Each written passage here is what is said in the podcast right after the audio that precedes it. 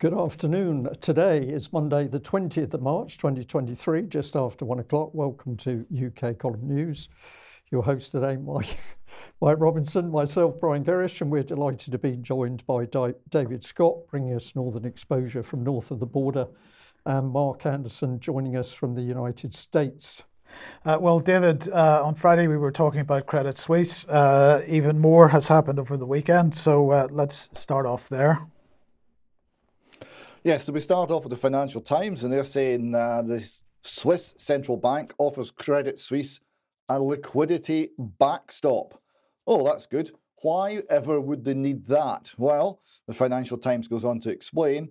Uh, well, the investors are losing confidence in Credit Suisse and are selling off their stock. And we see here Credit Suisse uh, one day share price change uh, down nearly 25% that's pretty traumatic on, on anyone's uh, uh, books. Uh, and we see all the other European banks, and the best of them is down 5%. So there are major sell offs in stock price all across the European uh, financial sector, banking sector, which is evidence, of course, that the contagion has not stopped at Silicon Valley Bank. Um, now, Reuters also report this story. Um, Credit Suisse intends to borrow 50 billion uh, Swiss francs from the Swiss National Bank.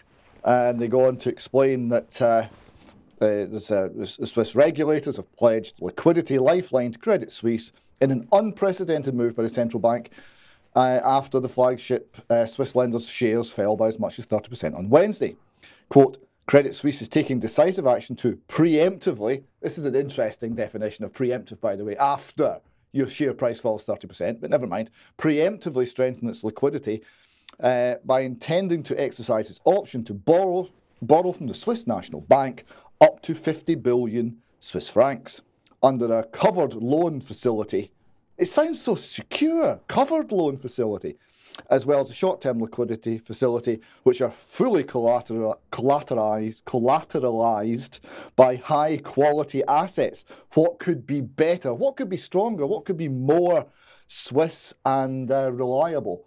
Well, it's not quite like that. So, uh, the next thing we're going to have a look at here is the condition of the Swiss National Bank that's making this 50 billion Swiss franc loan.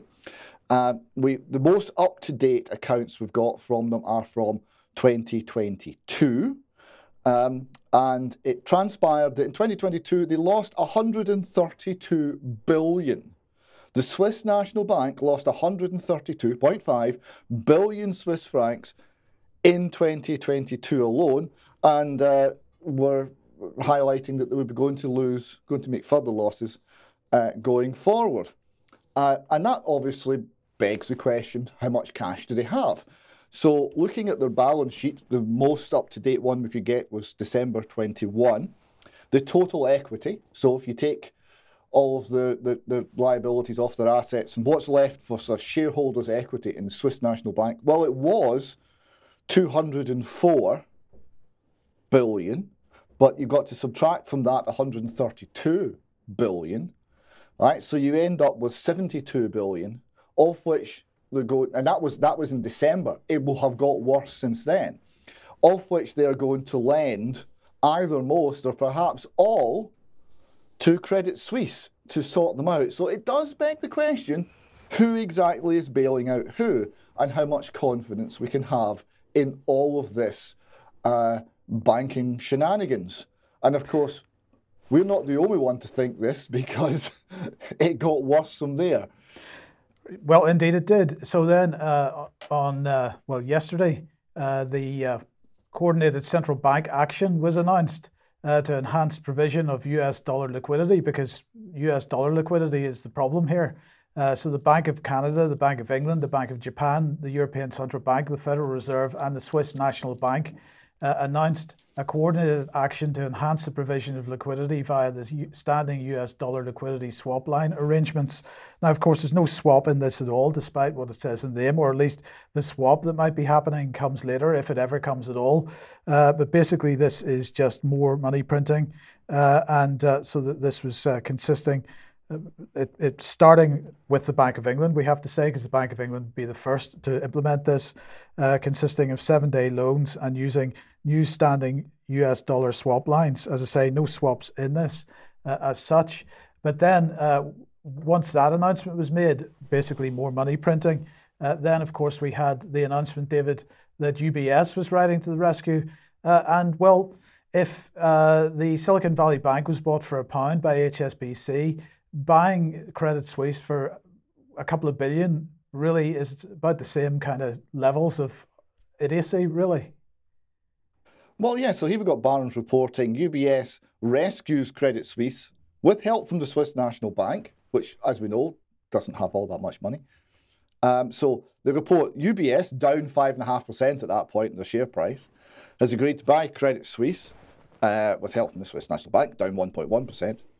Um, uh, under the terms of the merger agreement, all shareholders of Credit Suisse, who are currently, the share price is currently down 58%, will receive one share in UBS for every 22.48 shares in Credit Suisse, putting the deal's price at around 3 billion Swiss francs.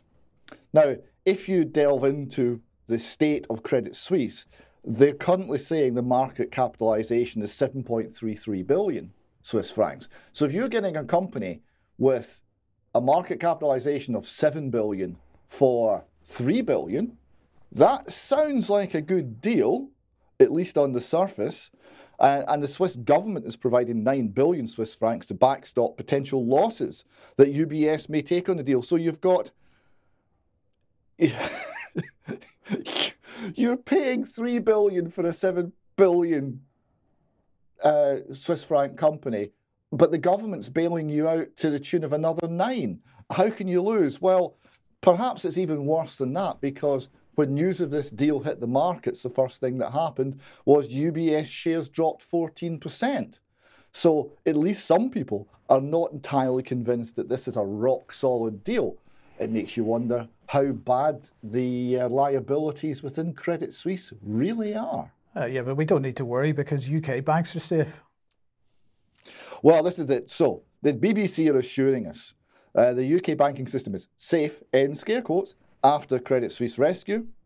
Um, so this is this is wonderful. I, I, mean, they're not actually saying it's safe and effective, but but they might as well be. So they're using the same language we saw during during the COVID rollout. It's all about safety, and it's okay because it's safe. So they're using exactly the same words, the same language, the same manipulations to try and alter how the public think. Because, of course, if the public think that the UK banks are not safe, that loss of confidence in its it, it, with nothing else actually happening, that loss of confidence alone would doom the UK banks to a catastrophic run and, um, and, and an instant crisis. So they're playing a confidence game. They're playing essentially the reverse side of what they played during COVID, which was all about installing fear. Now they're trying to use the same words to install confidence.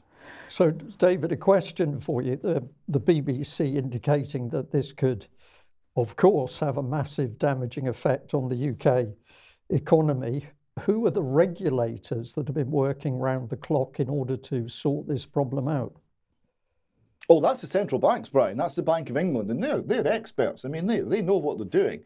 Um, I know what you're thinking. Well, they don't even know what causes inflation because they caused it and they didn't realize it was happening, and then they said it was transitory when it clearly wasn't. And and I can understand how you might doubt their wisdom after that performance, but apparently we're not meant to do that. Apparently, they say it's safe, and uh, the BBC can find nothing else to um, to raise an, as an objection. Uh, well, it wasn't safe for $17 billion worth of bondholders.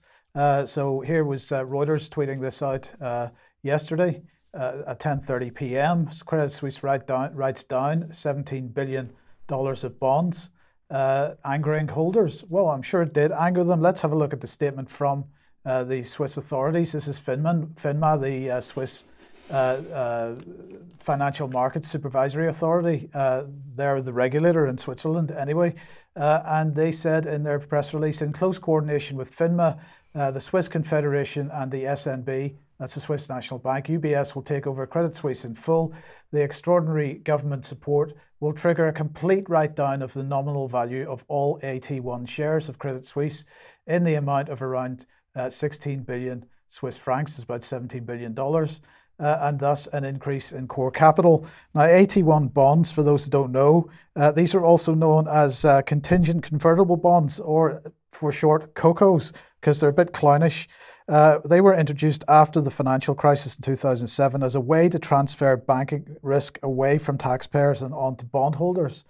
Um, and uh, so they became very popular investment products, uh, and money managers, banks, hedge funds, and so on, including Credit Suisse, marketed these to clients as a safe way to uh, seek alpha, to boost, boost their yields, and so on. Uh, well, it hasn't turned out to be terribly safe in this instance and I don't imagine that it's going to be safe uh, in the future. Uh, who is it mainly exposed to this? Well, financial companies, uh, investment companies, hedge funds, banks themselves. So this potentially expands the contagion.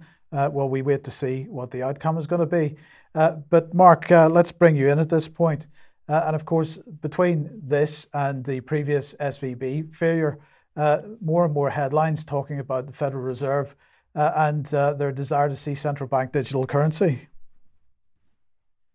Yeah, uh, since last week's report, guys, it hit me when we first talked about SVB last week. It hit me: is it possible that uh, this will be ginned up, or at least taken advantage of, or heaven forbid, it could have been planned that way all along, whatever it might be, to uh, instill a panic and the contagions in order to go toward a central bank di- digital currency system.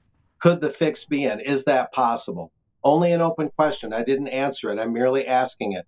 Well, let's go through a few slides here and we'll explore it just a little bit. This one out of LifeSite News Federal Reserve announces July 2023 launch of central bank digital currency infrastructure. So things appear to be moving along. A subhead, subheadline a financial expert has warned that FedNow, which is a new service, lays out the foundation for a central bank digital currency by centralizing all participating banks under the Federal Reserve. Now, moving on from there, uh, we'll read into it just a little. The Federal Reserve on Wednesday, this is a March 17 article, so Wednesday was March 15, announced a July 2023 launch of its FedNow service, which will enable all U.S. banks to offer instant payments 24 7 around the clock and will constitute the infrastructure of a central bank digital currency by linking each bank node directly to the Fed. According to financial experts, FedNow will enable all the banks, any bank in the US, not just the big ones, to offer instantly available funds and real time payments to their customers, explained Fed Chair Jerome Powell speaking before the House uh, Financial Services Committee on March 8th. That's formerly the House Banking Committee. It's now called the Financial Services Committee. And going on from there, uh, picking out some things here. Uh, while the Federal Reserve Vice Chair Lael Brainard maintained during a House of Representatives Committee on Financial Services hearing in May that a central bank digital currency could take five years to launch due to needed security and design features, she added that FedNow will still serve many of the same functions as a central bank digital currency, according to the financial uh, news outlet. And moving on from there, financial advisor Joe Brown, uh, I was on the previous one.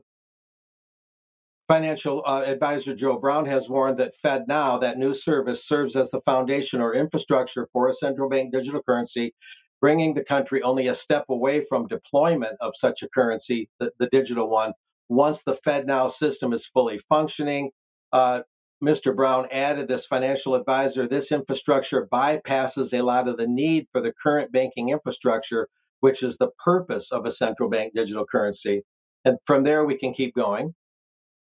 Uh, eventually, every single economic participant has an account directly with the Federal Reserve, the central bank, and then you don't need any of the decentralized nodes of the financial system the pre the previously existing banks.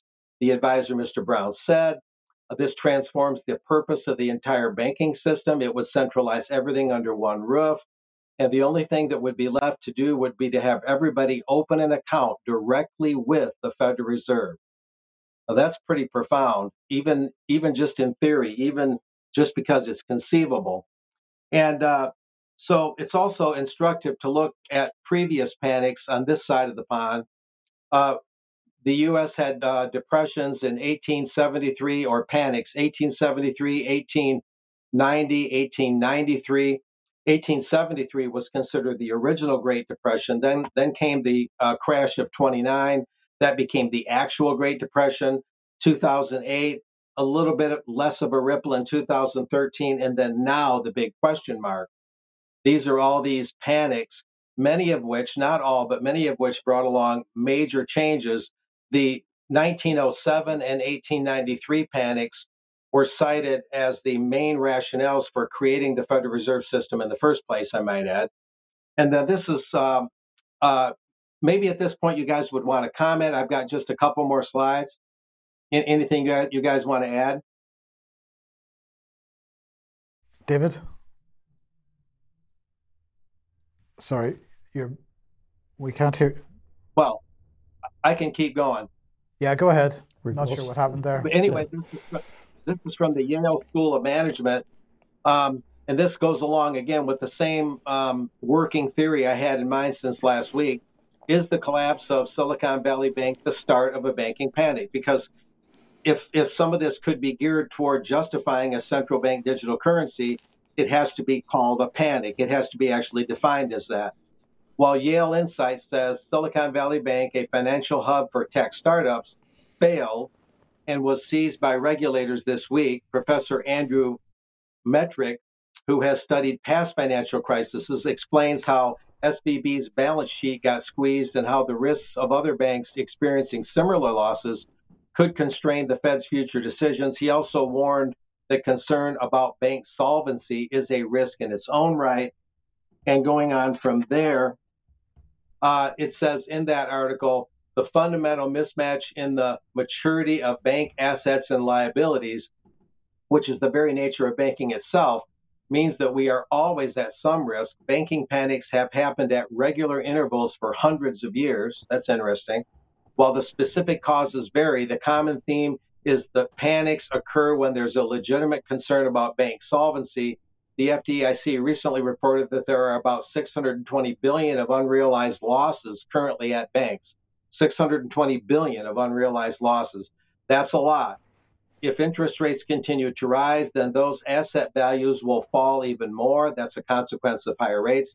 And if the economy goes into recession, that would be another blow to both sides of the ban- of the balance sheet, excuse me. And liabilities are generally deposits, and assets are like loans and long-term government bonds, things like that. But um, moving on from there, um, we also have Off Guardian, and now it's upping the ante. The Silicon Valley Bank collapse, how financial crisis boosts the rise of central bank digital currencies. So now we see that connection being made between panics and crisis and um, contagions and the actual creation, or at least the rationale for the creation of central bank digital currencies. And this off guardian piece adds does that mean the collapses were planned and engineered to the last detail? Maybe, maybe not. Certainly, there was at least some warning for the people in the know. SVB CEO and CFOs, oh, the, the bank's CEO and CFO, that is, dumped a combined $4 billion in stock in the two weeks before the crash, and Bilderberger Peter Thiel's Founders Fund withdrew all of its funds from SVB the Thursday before the collapse, according to Off Guardian anyway. That is despite the California Department of Financial Protection and Innovation finding that Silicon Valley Bank was a quote sound financial institution as late as March 9th and that it only entered insolvency after investors caused a run. So there's some allegedly suspicious things going on here. Uh, there's also some things that concerned um, Israel and early withdrawals. I don't have that at my fingertips. And moving on, in January this year, the World Economic Forum published a paper titled Can Central Bank Digital Currencies Help Stabilize Global Financial Markets? And this article opined it's clear what the sales pitch is going to be, but more than that, it's possible that bank runs will eventually or actually be encouraged in the future because they could increase the uptake of digital currency. According to a report from the Bank for International Settlements, emphasis added, uh, during a systemic banking crisis, transfers from bank deposits into central bank digital currencies would face lower transaction costs than those associated with cash withdrawals and would provide a safe haven destination in the form of the central bank. The lower costs of running to a central bank digital currency compared to cash imply that more depositors would quickly withdraw at a lower perceived probability of a system wide bank, bank solvency crisis they argue that since any hypothetical central bank digital currency will be more secure than traditional bank deposits, and it's easy and are easier to get than cash, then people would opt to use it in the in the event of a run on the bank, and and so on and so forth. And uh, we're we're summarizing here. This is about the end of this. Once the central bank digital currencies are out there, op- optional at first, of course, not not required, but optional the central banks could theoretically increase the uptake by artificially engineering financial instability and causing regional banks to collapse. They won't they won't make they won't make it mandatory and this goes into what David was saying. They'll just make it safe. All that matters is safe. And another report published in 2022 by the UK's House of Lords describes central bank digital currencies as the solution in search of a problem. And this article concludes it looks like they just found their problem. So, yeah. what I thought about since last week's report, at least there's some preliminary indication that other people are thinking this way and that it could be conceivably heading this direction. Yes. Okay. Well, thank you for that, Mark. Now, of course, uh, uh, David, uh, the question is uh, Are central banks safe? We've already suggested that the Swiss National Bank isn't in such a safe position. Uh, but in the meantime, the Federal Reserve, uh, if I remember rightly, for most of the last year was attempting to wind back its quantitative easing program. Uh, you're muted, David. Hold on. Try again. No, no. Go no, ahead. I'm not muted here. You okay? Go ahead. Right. So, can you hear me? Yes. Hello, hello. Right. Okay. Um, so the, this is the graph we showed last week. So this is the the total assets of the Federal Reserve. It's a very interesting graph. It took them from 20, from 1913 to 2009 to get to a billion. Um, they put an, an, extra billion on the balance sheet uh, instantaneously to, to cope with the 2008 2009 banking crisis, um, mortgage crisis. Another billion went on by 2011, another billion and a half up to 2015. And then they started to, it went flat, and then they started to actually take money out of the system. They were genuinely tightening. And of course, what happened? They broke the banking system. We had the repo crisis of 2019, and they immediately reversed and started to create money again.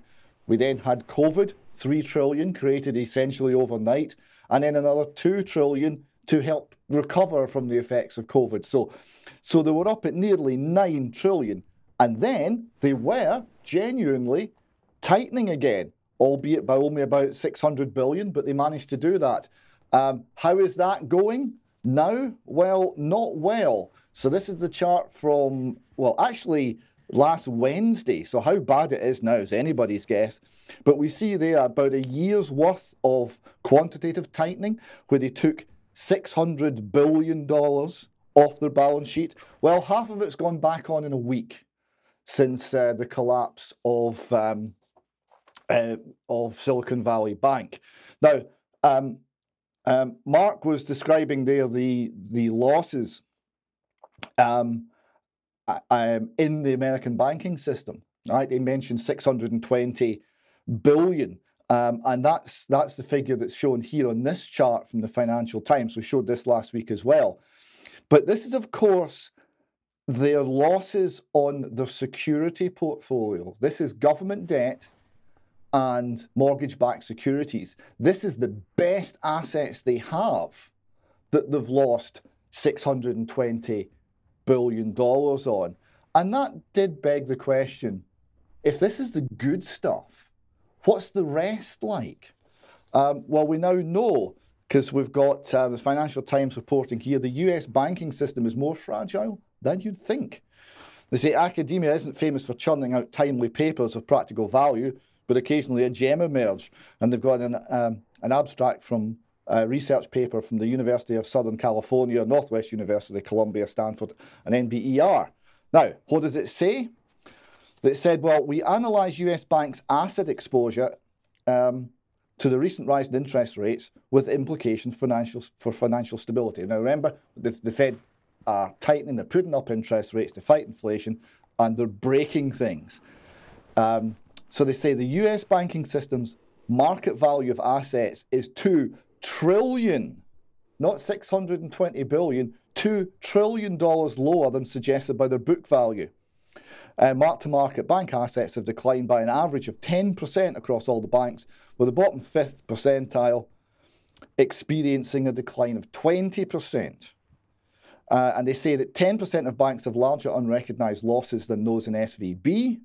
SVB was not the worst capitalised bank, and 10% of banks have got lower capitalization um, than Silicon Valley Bank. So it is much more uh, on the edge than you might think. 620 billion was the losses on their on the uh, United States Treasury and mortgage-backed securities portfolio.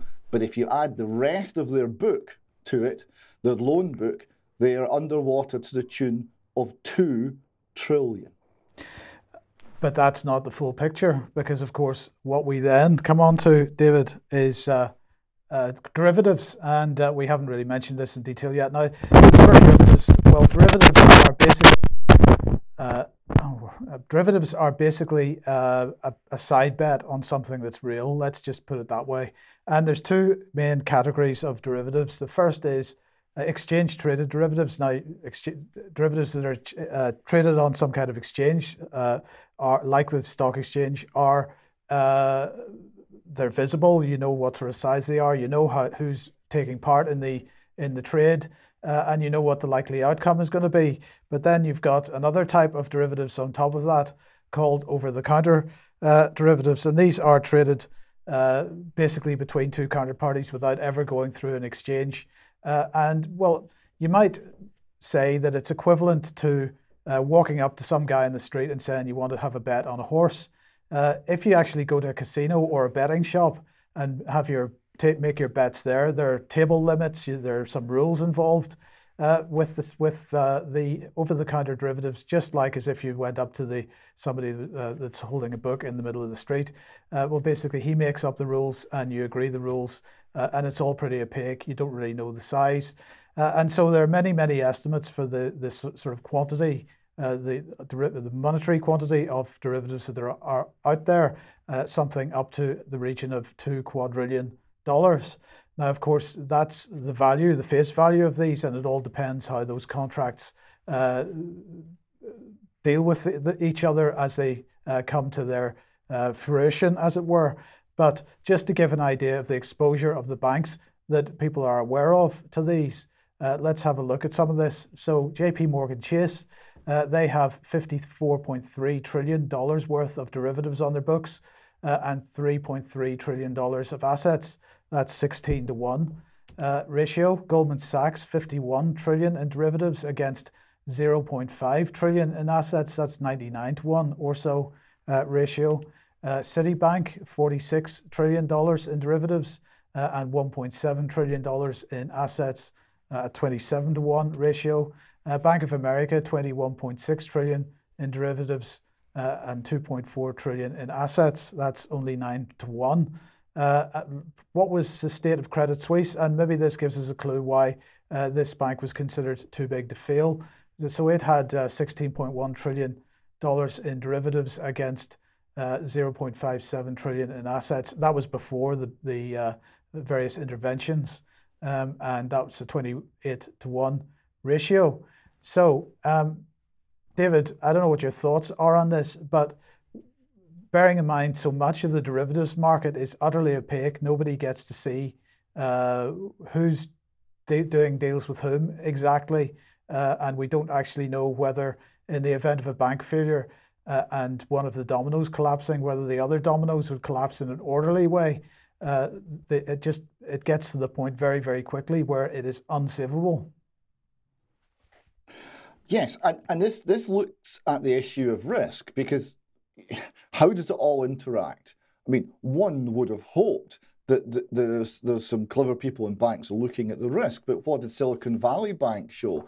Even in very obvious risks, like the value of the assets they're holding going down and down and down, um, and them becoming less and less liquid, which means that the bank was ever more vulnerable to a bank run, even that risk they couldn't foresee. So, with this massive and opaque system, um, you know, what, what sort of risks are they running? Um, it, and, and what does what does central bank policy do to it? As central banks move interest rates around, as they go from quantitative easing to quantitative tightening, what is it triggering in the derivatives market? I mean, I've no idea, I, and I'm not sure if they do either. No, I don't think anybody does. But let's let's bring this on screen. Then this is an article uh, on Seeking Alpha. Uh, is your bank safe from a Credit Suisse collapse? Uh, Credit Suisse's notional amount of derivatives is 15 trillion Swiss francs, $16.1 trillion, which is almost 70% of the total US GDP. Yes, this is a notional amount, and after netting, it becomes much smaller. So that's assuming you can actually uh, deal with these derivatives in an orderly way, uh, that, that that number would become much smaller. Uh, but it goes on. Uh, however, the majority of these derivatives are, derivatives are over-the-counter contracts, which are the riskiest type of derivatives, especially in a recessionary environment uh, when there's a high chance of a counterparty default risk. So that is that your counterparty uh, defaults on the money that they owe you. Uh, as a high, it is highly likely that uh, Credit Suisse is among derivative counterparties of large US banks, large UK banks as well. And in a crisis scenario, CS uh, likely would not be able to meet its obligations under these OTC contracts.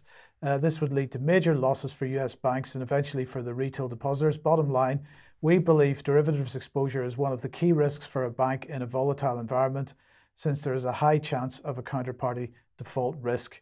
So uh, we should not underestimate uh, just the state of not just the obvious uh, aspects of the financial system that we can see. For example, $17 billion of bond losses for uh, uh, people that were invested in Credit Suisse, uh, but actually all the worthless paper that's out there that uh, that actually is totally invisible to the majority of people. Uh, but David, let's uh, move on then to money creation. interesting, if inaccurately named, paper by the Bank of England. So this is this is the Bank of England coming somewhat clean on what the banking system is.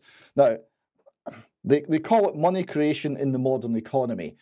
Uh, they actually mean currency creation. They're not creating money, they're creating currency. We'll maybe talk about that more in extra time. And all through this, there are bits of spin, the way they use language, what they look at, what they don't, but even though there is some manipulation in this paper, it does provide quite an interesting read. So it talks about um, how lending creates deposits, right? And they're calling this broad money. Uh, so they're saying um, broad money is made up of bank deposits, essentially IOUs from commercial banks to households and companies, and currency, which is IOUs from the central bank. Of these two types, broad money, bank deposits make up almost all, 97%. And in the modern economy, those bank deposits are mostly created by the commercial banks themselves. So they go on to explain commercial banks create money in the form of bank deposits by making new loans. When a bank makes a loan, uh, for example, someone taking out a mortgage to buy a house, it does not do so by giving them thousands of pounds worth of banknotes. Instead, it credits their bank account with a bank deposit of the same size as the mortgage. At that moment, new money is created, their emphasis. For this reason, some economists have referred to bank deposits as fountain pen money, created at the stroke of a banker's pen. Now, they then go on to explain how this works. So there's a little um, a little diagram here, and it shows that at this point the central bank's not doing anything. Um, that uh, in terms of the commercial banks, they are adding new loans to their asset uh, pile, and the new deposits become additional liabilities um, for the bank. And in terms of the customers, those new deposits are their assets, and the and the loan agreement is their liability. Now, uh, I, I, would just point out at, at, at, this at this juncture, uh, a lot of people wonder if banks can create money out of thin air, they just imagine it into existence, which is what happens. How can they ever go bust? And of course, the answer is yeah, they're creating money, but they're not creating money which is an asset. They're creating a liability.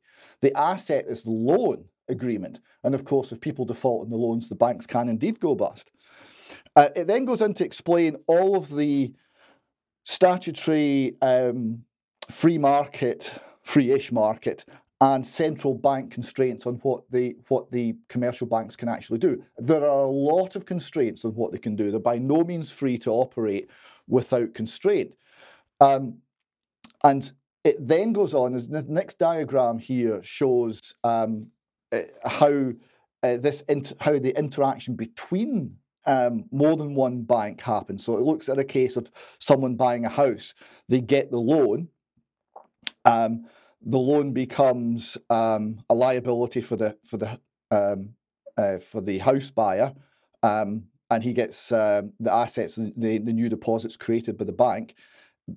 Subsequently, he will buy the house. The house builder will deposit the, the cash in another bank, and the bank that's made the loan has to cover that. So those that the bank that makes the loan has their reserves depleted right? So that's a limit on what that bank can do. And that's why the bank needs to have other people making deposits um, in, in, into the bank to, to make up for that so that the reserves are not entirely depleted.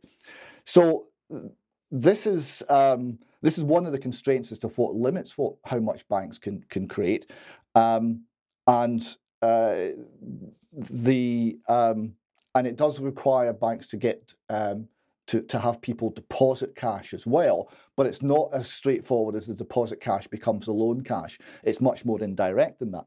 And the, the final thing I'll cover from this, this paper is they talk a little bit about how quantitative easing works, which is also very strange and obscure. So quantitative easing, um, the uh, the, the central bank goes to non-bank actors, right, like pension funds that hold government debt they buy the government debt, but they can't buy it directly because they can't interact with um, non-bank actors. They can only interact with banks. These bank reserves are kind of special bank-only style of currency. So what they do is there's a, a, a correspondent bank that, that is the bank of, of the um, pension fund, uh, and the the, gov- the central bank makes a, uh, increases that that commercial bank's reserves, and in return, that commercial bank creates the deposits. Right, so you then end up with a situation that the central bank holds the government debt and more reserves uh, from the commercial banking system. The commercial banking system has more liabilities right? More more uh, money on deposit from, in this case, the pension fund, but also more reserves. So there, so the so the actual money supply is expanded, but it's it's almost neutral for the banking system. But of course, the key point there is the liabilities of the central bank, the reserves, are going up and up and up. And as interest rates have gone up, that has started to really tell. That's why the Bank of England is something like 200 billion in the red because of the interest payments going out on those um, uh, on those liabilities, on those uh, reserves, uh, compared to the very small interest rate it's getting in from the debt that it bought. Okay, thanks for that. Any thoughts? Yes, but we'll save those for extra, for extra time. Okay. Okay, let's move on then. And uh, well, President Xi Jinping is uh, in Moscow to meet uh, uh, Vladimir Putin. Uh, and well, the BBC was going a bit uh, nuts about that earlier on today. Uh, but let's just uh, have a look at what uh, the Chinese are saying about this. they are viewing this as a very positive development, and we'll come on to whether it is in a second or not. But this is this was what they were really seeing as the outcome from this meeting. They're looking for a mature and tenacious Sino-Russian relationship uh, which will effectively promote the unity, development, and prosperity of the Eurasian continent, bring together forces to jointly safeguard the norms of international relations, and strengthen mutually beneficial cooperation, inject strong positive energy into the complicated international situation, and make new contributions to building a community with a shared future from, for mankind. Now, that's uh, what they are certainly saying about this meeting uh, today, but uh, the West not so happy about it, as we'll hear in a second. Uh, now, of course, uh, the Chinese have already brokered a peace deal in recent weeks. Uh, as we mentioned a couple of days ago, with Russia, with Iran and thank you, uh, with Iran and Saudi Arabia. Uh, and that's quite incredible, but also uh, lots of other stuff going on in the background here. Uh, so uh, let's just bring uh, President Assad on. He was visiting the United Arab Emirates over the weekend. Um, and so, this again, with all this Russian and Chinese influence in the background, has allowed this to happen. So, we seem to be seeing a restructuring of relationships within the Middle East uh, Syria being brought, being brought back on stream, and so on. But in the meantime, China uh, continuing to offer uh, to uh, try to negotiate some kind of peace in Ukraine. Uh, this is not going down so well in the United States. Um, so let's just uh, bring this little clip on screen. Hey, that if coming out of this meeting, there's some sort of call for a ceasefire. Well, that's just going to be unacceptable because all that's going to do, Mike, is ratify Russia's conquest to date. All that's going to do is give Mr. Putin more time to refit, retrain, reman, uh, and try to, uh, to, to plan for, for renewed off- offensives at a time of his choosing. Uh, we hope and we've said this before that, Mr., that President Xi will call and talk to President Zelensky because we believe the Chinese need to get the Ukrainian perspective here. Mm-hmm. So that was John Kirby, the National Security Advisor, clearly deeply unhappy uh, of any potential uh, meeting with uh, between Xi and, and uh, Putin, resulting in some kind of effort towards peace. That would be the last thing we want, Brian. Uh, well, we certainly, yeah, we certainly don't want peace because the money is all in the uh, war. Let's remember at the end of the day that the war in Ukraine or any other war doesn't take place without the bankers and the arms industry getting a big cut. But um, I was fascinated by two articles for the BBC today. Um, I read one after the other. I went back to the first one. I read the second one again. And I thought, my goodness, we've got the BBC literally falling apart here because what you can see, or I believe you can see in the two articles, is pure cognitive dissonance by the BBC reporters. So, this is the first article, two decades on, how the UK US led invasion turbocharged Iraq into chaos. Well, when you get into the article, it's not talking about chaos, it's talking about rape, murder, torture, genocide. But uh, okay, we'll go with the headline. And the second one was this one um, the uh, Xi Putin meeting. What to expect from China Russia talks. So let's go back to the first one, which uh, was written by BBC journalist Jeremy Bowen. And these are some of the comments from the article. By the time IS rampaged through Iraq in the summer of 2014, the US and the UK had ended their occupation. Jihadist ideology existed long before the invasion and had inspired the 9 11 attacks. And I'm just going to put a label on here. So basically, the US and the UK leave Iraq destroyed and in the hands of rape, torture, and genocide. He went on, he said, It's a grim irony that the invasion has dropped out of political and public debate in the US, which conceived and led it, and in the UK, its closest ally in the coalition. The Americans and British bear a heavy responsibility for what happened after the invasion, and its consequences also affect them. So we'll put in the label the US and UK share responsibility for what happened in Iraq after the invasion. Here we go with the next one. Iraq's, Iraq's tyrant, Saddam Hussein, was well worth overthrowing. He had imprisoned and killed thousands of Iraqis, even using chemical weapons against rebellious Kurds. The problem was how it was done, the way the US and the UK ignored international law. This is an amazing piece by a BBC journalist.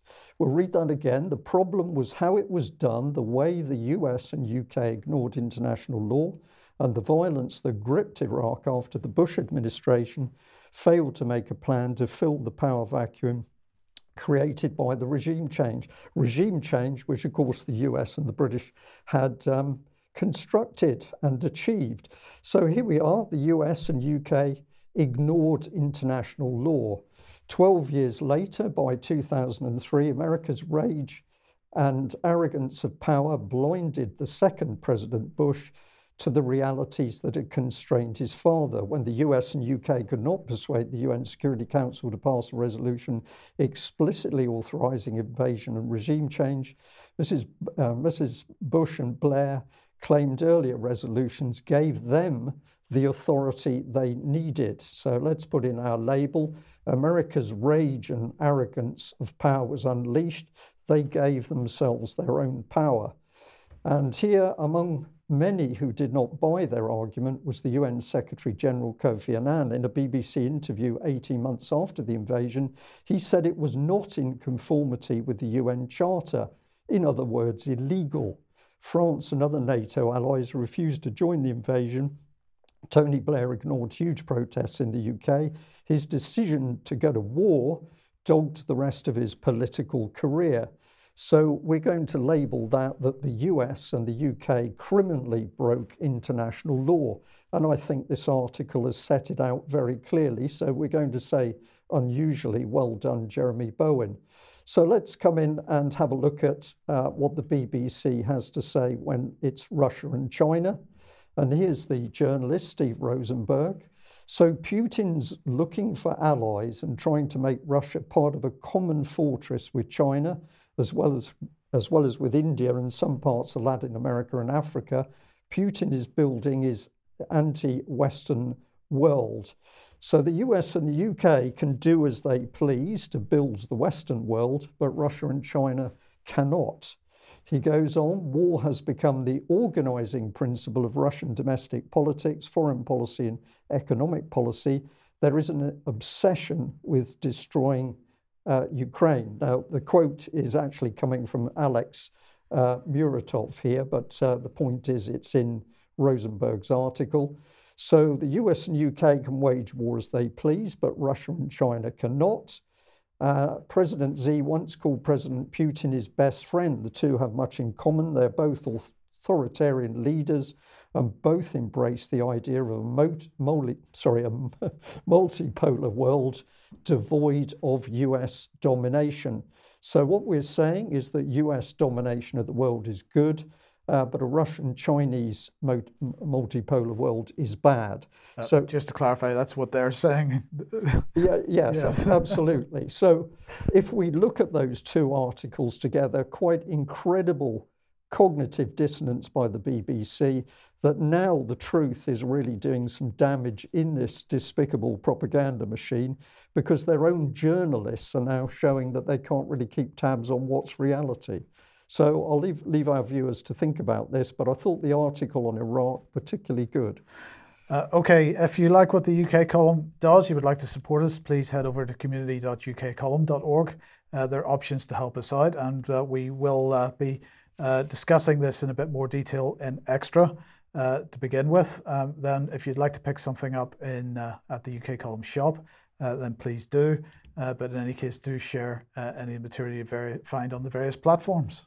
Okay. Well, a quick. Um, plug for the UK column here. This was um, a Twitter exchange um, so a Dr. Simon Goddek was saying these people have been right since the beginning. The struggle against the Great Reset and the Fourth Industrial Revolution over the past three years has been exhausting. What's over, often overlooked is that we started as a small group of resistance fighters.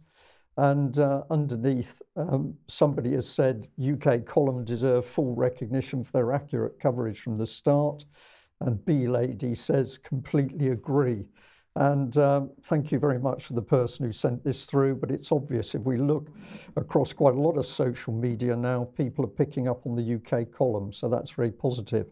Right, let's uh, just do a little bit of an overview of what's happening in uh, Ukraine. And of course, there's been a, an escalation in the fighting across all of the fronts over the weekend.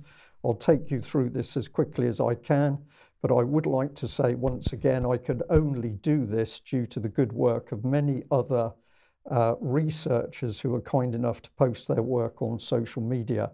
So, um, a, a, story which is out there is that there have been Ukrainian attacks over the weekend.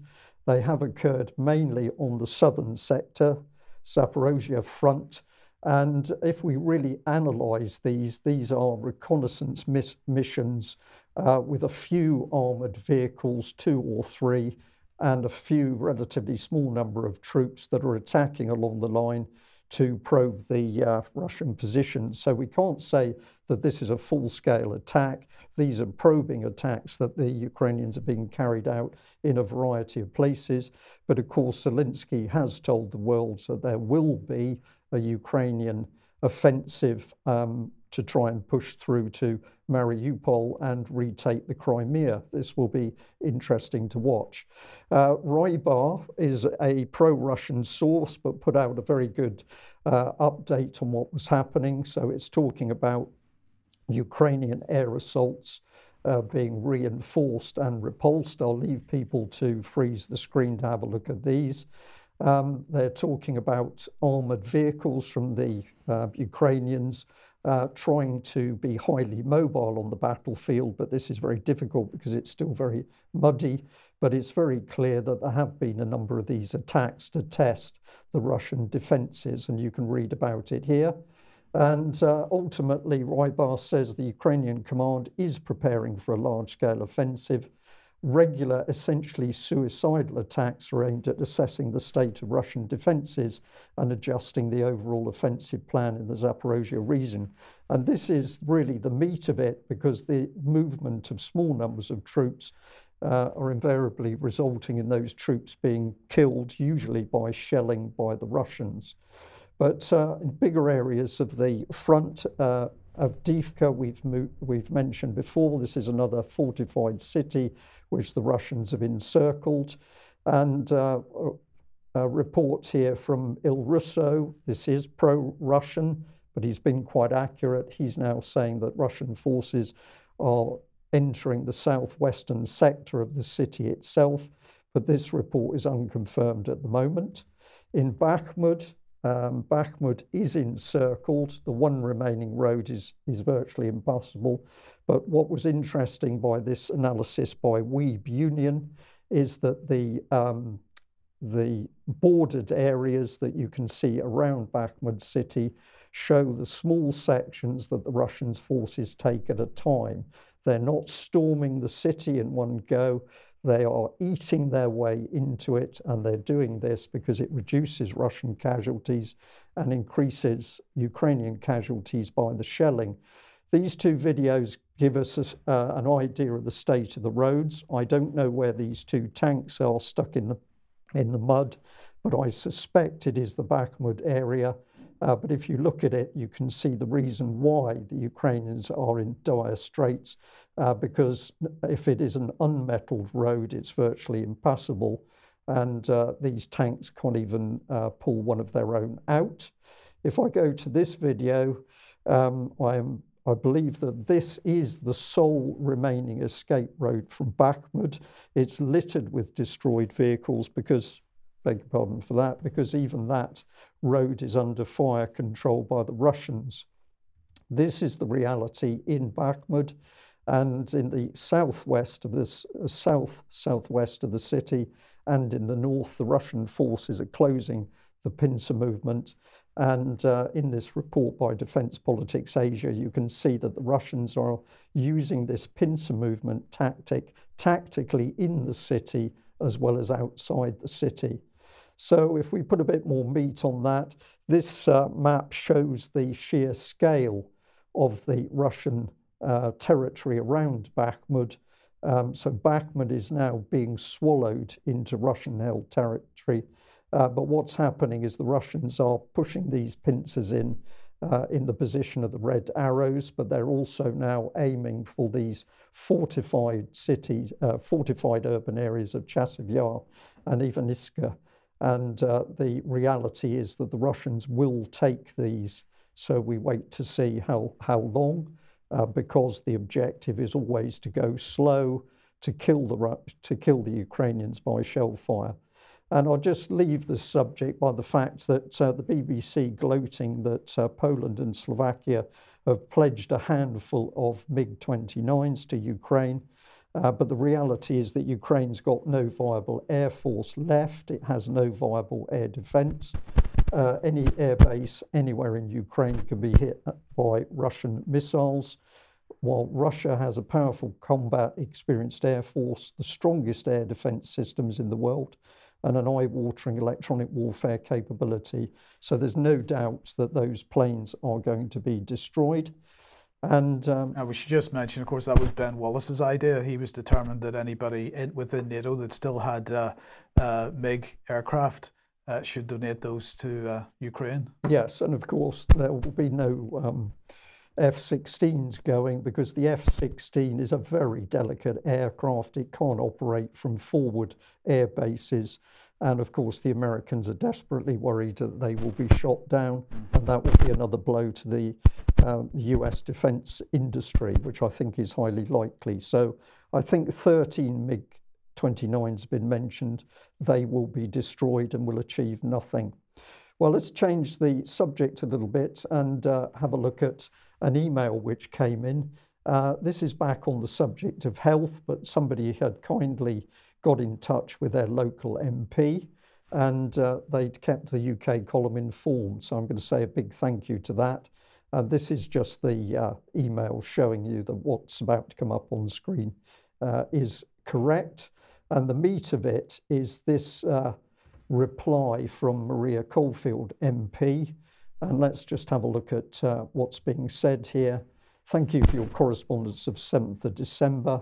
The benefits of the vaccines in preventing COVID 19 and serious compl- complications far outweigh any currently known side effects in the majority of, of patients. It goes on, all vaccines and medicines have some side effects that need to be balanced against the expected benefits from preventing illness following widespread use of the COVID 19 vaccines. The vast majority of suspected adverse reactions confirm the safety profile seen in clinical trials. I won't read any more because uh, we, we need to make up a bit of time, but essentially, this is the standard report by an MP. You can see the signature. Uh, let's come on to the reality, Mike, which must surely be Andrew Bridgen uh, trying to speak to his colleagues in the House of Commons. Yes, indeed. So, Andrew Bridgen speaking in the House of Commons last week. Now, this first uh, little clip here um, is just to, to let people see what happened when he started speaking. So, let's have a listen to this. Andrew Bridgen. Mr Deputy Speaker, on the 13th of December last year, I was kindly granted an adjournment debate on the potential harms that emergency use experimental mRNA COVID 19 vaccines cause. It's fair to say that night my life changed. During that speech, in, uh, in the evidence data I presented to the House, which no one has effectively rebutted, I highlighted to the Minister the scale of harms that the experimental vaccines have caused and continue to cause. In giving that speech to an almost empty chamber on this most important of issues, quite literally life and death, two things happened to me immediately. First, I was cancelled by the mainstream media – despite sending a data sheet in the wake of the debate scientifically evidencing every point that I made, no, not one media organisation wanted to talk about the issue of serious harms or death occurring as a result of the mRNA vaccines. Mr Deputy Speaker, I fully expect that they will show the same level of disinterest in today's debate.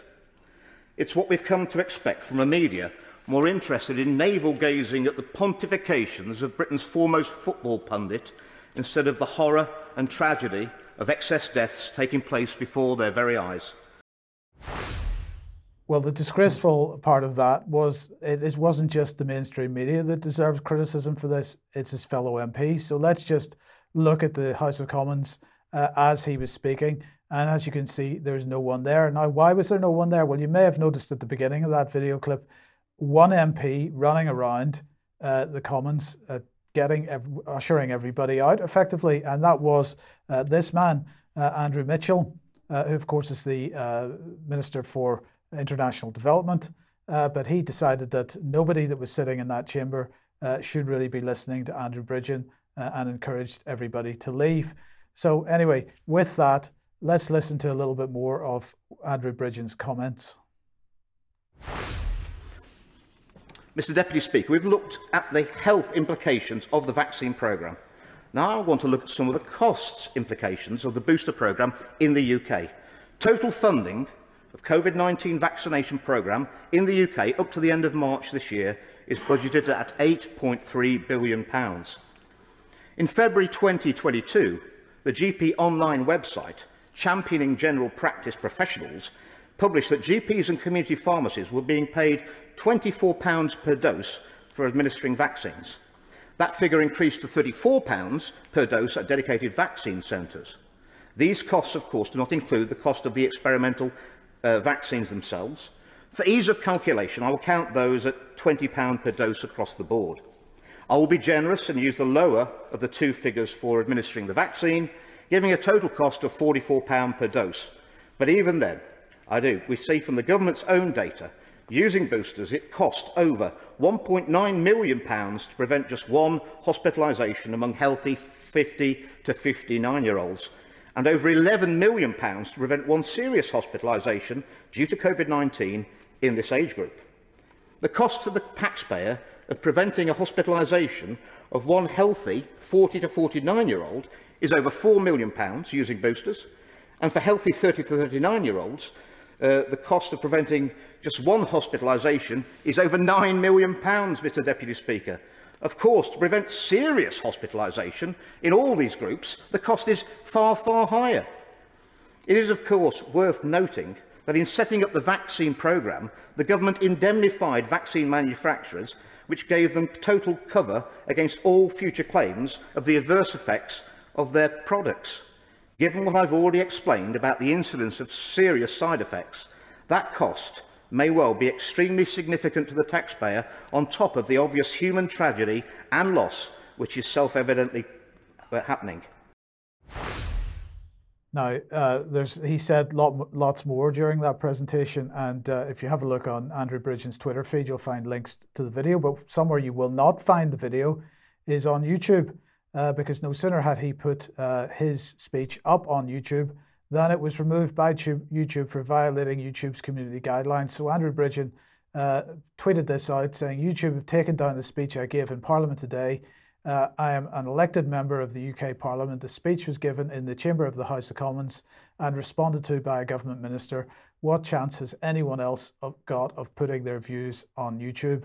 Uh, I think uh, that is absolutely uh, not surprising, but absolutely disgraceful. And if anybody is in any doubt that there are problems with democracy in this country and in the world. Uh, I think that is another example of it. All right. I just wanted to add to that, and for viewers and listeners, think about what we've just seen. We've seen uh, an empty uh, chamber there in the House of Commons, and the few people who were there were clearly encouraged to leave. So the debate, the truth, the facts were stripped out of the House of Commons. And then, in collusion with that, YouTube also refuses to put up a debate that occurred in Parliament. Every MP in the country should be outraged that YouTube is censoring debates in the British Parliament. But of course, neither is happening. So we can see in front of us a conspiracy by MPs to deceive members of the public over the damage that people have suffered as a result of, I'm going to say, dangerous vaccine jabs. Uh, David, have you any thoughts? Yes, they can't go. They can't attend that. They can't listen to him because their entire position is we didn't know. Right? Now, if they sit there and listen to Andrew Bridgen, they cannot say that they have to admit they saw the evidence, they heard the evidence. So they're running. It's not just that they're censoring them or, or, or shunning them, they are running because their justification for the entire position is we didn't know. Now, they know enough to leave, so I don't think that one flies. Well, indeed. Uh, okay, well, let's move on uh, very quickly, David, to Scotland. Yes, um, on the subject of democracy in crisis. Um, we've got the SNP election. Now, we're going back. It seems like a lifetime. It's actually only the 12th of February this year. The Daily Record reports crisis for Nicola Sturgeon as 30,000 quit the SNP over her gender reform um, and IndyRef 2 policies. Right, so the Daily Record reports that basically due to the Gender Recognition Reform Bill um, and the whole issue regarding putting male rapists in women's prisons, um, the uh, membership of the SNP has plummeted by 30,000. Okay, that was the claim.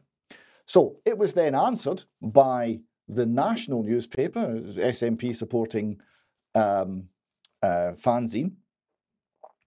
And it says the SNP rejects report 30,000 have quit party over Nicola Sturgeon gender reform. The, SNP have said it's wholly inaccurate, denying the claim. Uh, the SNP told the National the figure is wrong by about 30,000. So they say no one's leaving. Okay.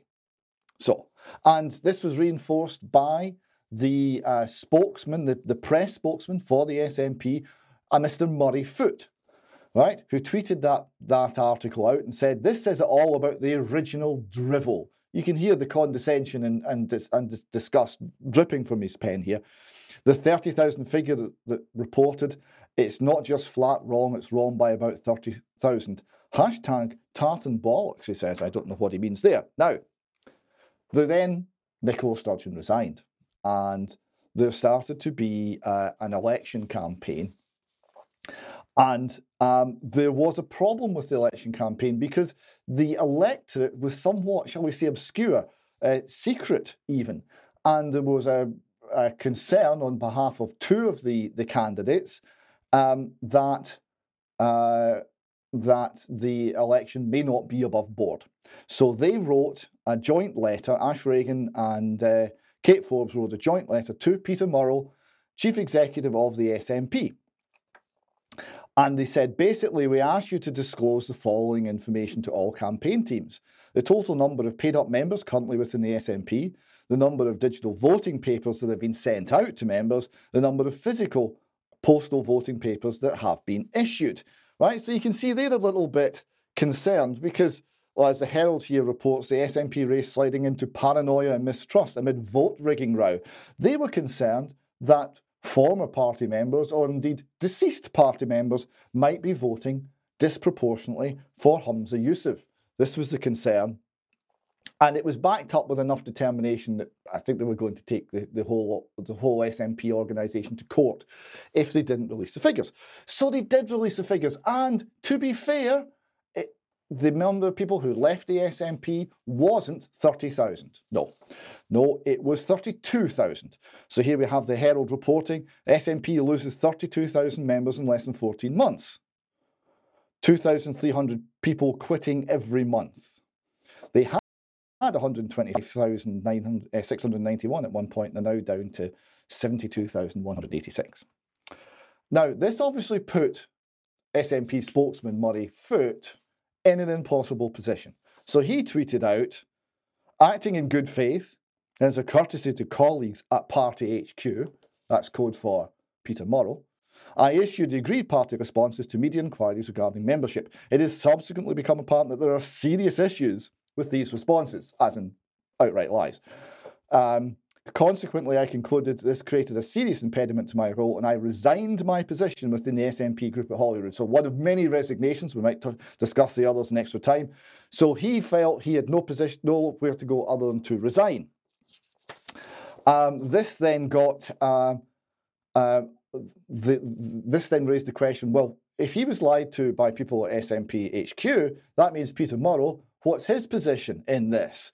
So he was then called on to uh, set an exit date or face a vote of no confidence. And the National here again says one senior member of the National Executive Committee told the Herald, We have the numbers, there's not a hope in hell that Peter can survive a no confidence motion.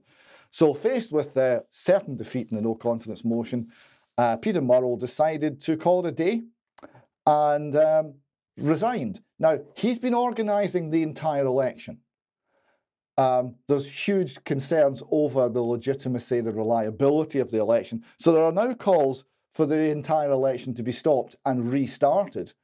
Um, with a more um, stable and less corrupt uh, organisation running it, if they can indeed find one.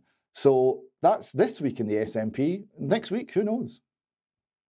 Yeah, but David, uh, of course, part of the problem here is that uh, the closeness of of uh, the SNP establishment to the Clinton family. Uh, I appreciate it's a bit, it's not a direct relationship, but but perhaps they're getting some inspiration from uh, from democratic uh, voting practices in the United States. That's a fair comment. It does. It's a little um, Chicagoan. Is that the word? Quite, po- quite possibly, Mark. Oh, anybody that touches the Clintons gets soiled. I'll just leave it at that. yeah. Okay. Well, let's uh, let's move on, Mark, then to uh, the disunited kingdom. Yeah, this is an interesting thing. I keep a close eye, of course, on the major think tanks. The Council on Foreign, Foreign Relations, excuse me, is no exception. How could it be? It turned uh, uh 100 years old a couple of years ago anyway, they came out with this heavyweight article that came out swinging Disunited Kingdom Will Nationalism Break Britain? It's written by Fintan O'Toole. He's the Milberg Professor of Irish Letters of Princeton University in New Jersey. And uh, this is a relatively brief report. It invites a lot of conversation. We'll move on to the next slide. Uh, this is uh, another uh, title of it The United Kingdom's Existential Crisis um, and we'll move on from there. This is just a little sampling. There may be no better example of how domestic dysfunction can hobble global power than the United Kingdom in recent years. You'll notice right away that global power is the most important thing, and dom- domesticity, you might say, is secondary and takes a back seat. All that matters is global power. Anyway, constant political and economic turmoil has reinforced the sense that this once great power, Great Britain, is in terminal decline. Brexit, the United Kingdom's decision to leave the EU in 2016, put the UK as a whole at odds with Scotland and Northern Ireland, where large majorities voted to stay in Europe. Although Brexit is clearly to blame for many of the United Kingdom's recent problems, the forces undermining Great Britain's stability started taking shape long ago. Moving on, in a new piece for Foreign Affairs, Irish writer Fintan O'Toole argues that English nationalism, which was previously buried under British and imperial identities, quote unquote, is one of the driving forces pulling the UK apart. Today, the country is, quote, unsure about not just its place in the international order, there's that sacred order again, but also whether it can continue to be regarded even as a single place we discuss how Brexit, Brexit, excuse me, Brexit continues to haunt British politics, the future of the Scottish independence movement, there's one for David to think about, and how national identity is formed and expressed. And I read through Mr. O'Toole's entire article, which was a pretty good cure for insomnia. But basically, what he's saying, and I summed it up in some notes, Without the EU, what can the UK thrive on? What can it identify itself with? According to this author, neither king nor queen, nor Protestant Christianity, nor industry, no, nor unionism, uh, none of that can enliven or give meaningful uh, identity to the UK, to Great Britain. The nationalists in Britain ruined it all by approving Brexit, even though pro EU voters in Scotland and Wales largely favored staying in the EU. Now Scotland and Wales instead want to leave the UK. They're going more nationalistic, he says, but they want to stay in the EU even though they want to leave the UK. Meanwhile, New Zealand and Australia are looking at Republican movements. They don't necessarily want a royal head of state, uh, but Britain and the UK joint. Uh, but but it could not be. It couldn't be that Britain joining the European Economic Community in 1973, 50 years ago, uh, that couldn't possibly be the problem joining the EU in the first place. The only the only explanation for all of this, according to the CFR, is that uh, many in Britain are being nationalistic. They approve Brexit. They're the one and only problem, and the sacred international order is crumbling as a result. So this is a real conversation starter. I don't pretend to be an expert in it, but uh, it's a typical CFR uh, shot over the bow against nationalism. Not that all nationalistic movements are created equal, not that they're all perfect, not that they don't have errors and mistakes and misguided people. They do. But does that trump the damage done to the UK when it joined the EU in the first place 50 years ago? What, what are your thoughts, guys? Well, just very briefly, I mean, uh, his his his argument is internally inconsistent because he's not talking about British nationalism. He's not complaining about British national nationalism. He's complaining about English nationalism. English nationalism is bad. Scottish nationalism, Welsh nationalism, are, these are good uh, because they're not nationalist movements at all. They're international inter, internationalist movements. And the other thing I would the other thing I would point out is, of course, if we look at Ireland, uh, their nationalist movement uh, is internationalist as well. So it's viewed as good uh, in the uh, in the broader picture, uh, not by English nationalists, of course. So it's only it's actually anytime he is accusing British nationalists of being the problem, it's English nationalists is what he's really talking about. Yeah, I'd just say, uh, Mark, we need to book a couple of hours to talk about this properly. But yeah. what comes into my mind of course, the EU's policy of regionalisation, which was in fact the vehicle that helped spawn devolution. And uh, that was the deliberate effort of the EU project to break apart the United Kingdom. And it's very easy to follow this trail through. Of course, they tried desperately to do the same with Cornwall. And uh, they had uh, Cornwall involved with a very pernicious little European organisation called FEUN, and uh, that had its origins in the Nazi um, uh, Nazi agenda to keep control over occupied countries in in Europe by pitting one against the other. So my goodness, we could have a tremendous talk. But yeah, it's typical foreign policy propaganda, I think. Okay, let's move on. Good news. Good news, everyone. The UK now has its emergency alert system up and ready, up and ready for uh, for operation, uh, and we're all going to be subject, if we have an appropriate phone, uh, to uh, an emergency alert uh, demonstration on the 23rd of April, 2023. Uh, this is fantastic stuff. Our new way to alert you when your life may be in danger. So don't be afraid because the government's there to make sure you're afraid uh, by alerting you to uh, an existential uh, crisis to your own life. Uh, but you're going to be the first to know. So let's get on with it. Now, many people haven't uh, heard the emergency alert, so the government has rather helpfully uh, produced a little bit of video for this. So, so let's see what is likely to happen to your phone on this date in April.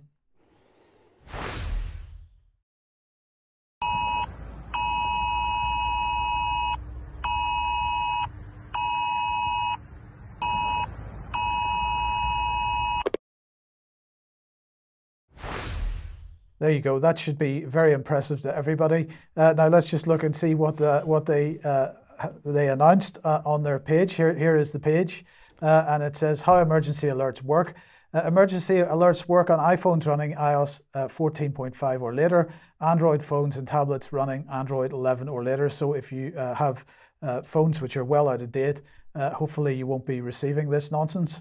Uh, if you have an earlier version of Android, however, you may need to still have a look and make sure that uh, your alerts are switched off. If you do want to opt out, uh, you can opt out of emergency alerts, but you should keep them switched on for your own safety because it's all about your own safety. Don't worry about anything. You're going to be kept safe by the sure. government, which is going to send you out an emergency alert and tell you exactly what to do under all circumstances.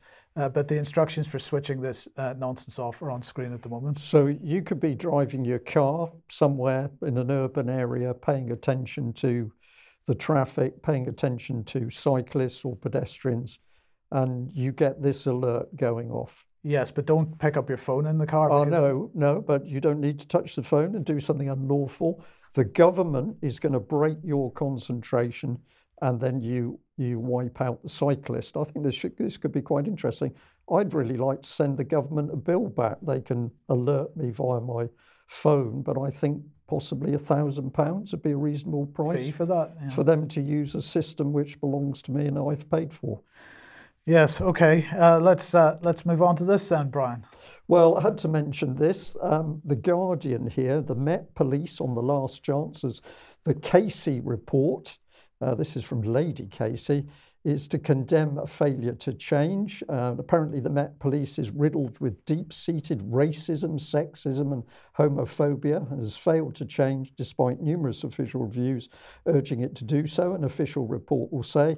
Now, I will say that, of course, the Met Police is riddled with deep seated racism, sexism, and homophobia uh, because it was infiltrated from the inside. Common Purpose was one of those vehicles which seeded it with a woke agenda, which destroyed the way it operated. Uh, but if we go back a bit, this is the lady herself, a wonderful photo. Met appoints Whitehall troubleshooter uh, Louise Casey to wipe out misogyny. And uh, she was appointed by Cressida Dick at that time. Common purpose. But yeah, but of course, Cressida Dick was herself a common purpose guru who brought common, helped bring common purpose into the Met. And uh, common purpose clearly was one of the vehicles which, which caused huge friction in the Met Police as it did in other police forces. Um, so this is a fascinating little story. Um, but if we look at uh, what the lady says about herself, she says the Daily Mail don't like me because I'm female and fat and lefty. Other people on the left think I sleep with the devil. So this looks like a mature mindset to go investigating the Met Police. Uh, we recognise the grave levels of public concern following the kidnap, rape, and murder of Sarah Everard and other deeply troubling incidents and allegations. I've said that we know a precious bond has been broken. Trust is given to the police by our, the public's consent. So any acts that undermine that trust must be examined and fundamentally changed. I'm going to predict that in the report, which I've not yet read, she will not have investigated what Common Purpose did inside the police forces across UK. Um, she said this will no doubt be a difficult task, but we owe it to the victims and families this has affected and the countless decent police officers this has brought into disrepute. So, very interesting lady here. She's got a sort of social work background, but she was uh, director, deputy director of Shelter in 1992, head of the Rough Sleepers Unit 1999, and uh, I was slightly amused to see that um, after she'd been the head of the Rough Sleepers Unit and uh, she'd been there uh, appointed as chair of the Rough Sleeping Task Force. In July 2020, she was nominated for a crossbench peerage. Uh, I get a vision of her laid out on the benches sleeping. That's uh, not to uh, uh, make light of rough sleepers, but uh, this is a social woman who's now been brought forward in order to look at what's going on in the police. And I think a lot of questions need to be asked about who she really is, what her agenda is, uh, but we'll wait to see what's in the report. Um, David, we're a little over time here, but maybe we'll just end with a video. Yes, uh, this is one of, um, of, of, of many videos by an, a, a, a Twitter account and YouTube account called Clown Medical. Uh, and we've covered several in the past. I don't think I've ever seen a response on Twitter quite like the one this has got. Um, people coming back with their own personal experiences. Um, the song itself, in a satirical manner, t- tackles a very dark and very difficult subject, but the response it's got uh, has been uh, warm, and uh, a lot of people have been very grateful that they've raised the issue of how our elderly people have been treated in the past three and more years. Um, so uh, I think this is excellent work by Clown Medical, and I thank them uh, thank them for it uh, from the bottom of my heart.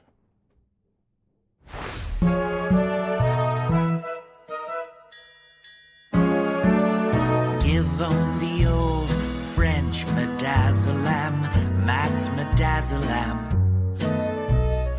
Give them a dose that would make a blue whale sick.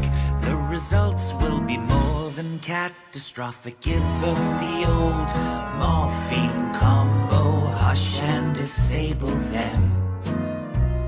How can they breathe when they've just been euthanized? All of these old folks in us they trusted. Oh, how their family should be disgusted. They got medazzalammed and departed this life.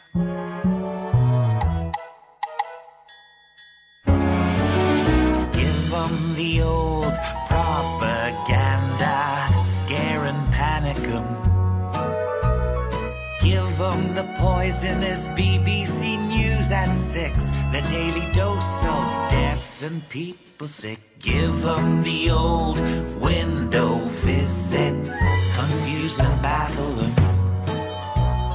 Make it a constant battle to survive. And if they dare kick up a fuss, then roll the medication cart around again and bedazzle them, accelerate their demise. I sure hope the general public don't start asking questions about their loved ones' medical records, about midazolam and morphine combinations and dosages used, etc. That would be a disaster. Give them the old nil by mouth trick, starve and skinny 'em. Treat them with coffee, diuretic kick. Dehydrate them just that extra little bit. Give them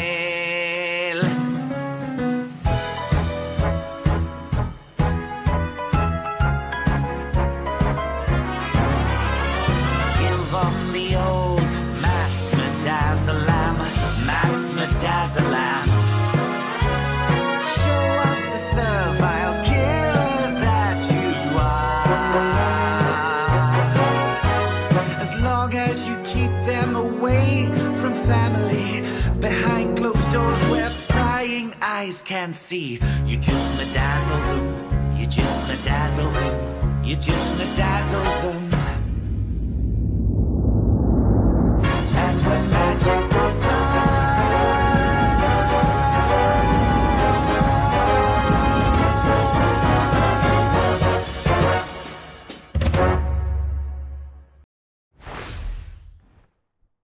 What do we say about that?